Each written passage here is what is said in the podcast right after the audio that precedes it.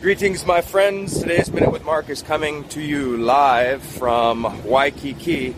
And this is like an alley of surfboard lockers on the way to the beach. So, my goal is I'm going to do about a two mile run on the beach with my boy and hopefully come up with something good to share on the run. But I love this little tunnel because it's heading straight towards the ocean. All right, so I'm a little winded. I got three things that came to my mind. Number one, I'm on this trip 100% because of the inspiration of movies. Let me give you an example. For instance, when I was little kid, remember when the Brady Bunch went to uh, Hawaii and I was madly in love with Jan?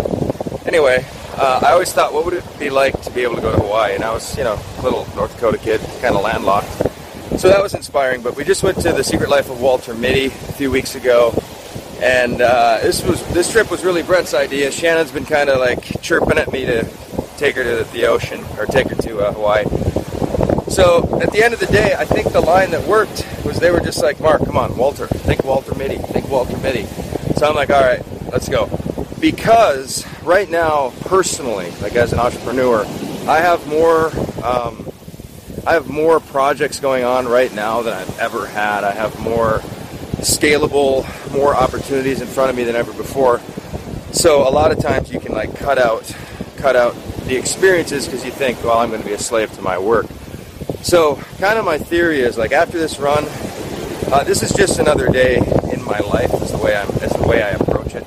So I do a run. I do a run every morning, whether it's in the desert mountain, whether it's at a gym, whatever, and gets my blood flowing. And then I'm going to work for probably 90 minutes today, and it's kind of a normal day. And then we're going to go uh, do some other. We're going to check out the Hawaiian Palace. Uh, they actually had, you know, Hawaii was a Hawaii was its own nation, and they had air conditioning in their like version of the White House before the U.S. White House had air conditioning. So it was a pretty technologically advanced empire, um, which is pretty cool.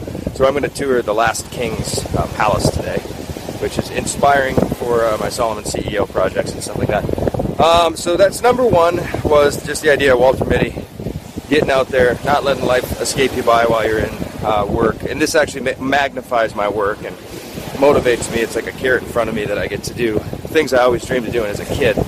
Number two is uh, I don't look at this as like I'm shutting off my life. Like a lot of people, I think we get tricked into thinking like vacations are when we're actually happy. Uh, I'm really happy during my real life, Monday through Friday, Saturday, Sunday. And so this is just another day, and I incorporate productivity into it. And I think number three, I don't have number three. All right. Love you guys. Peace.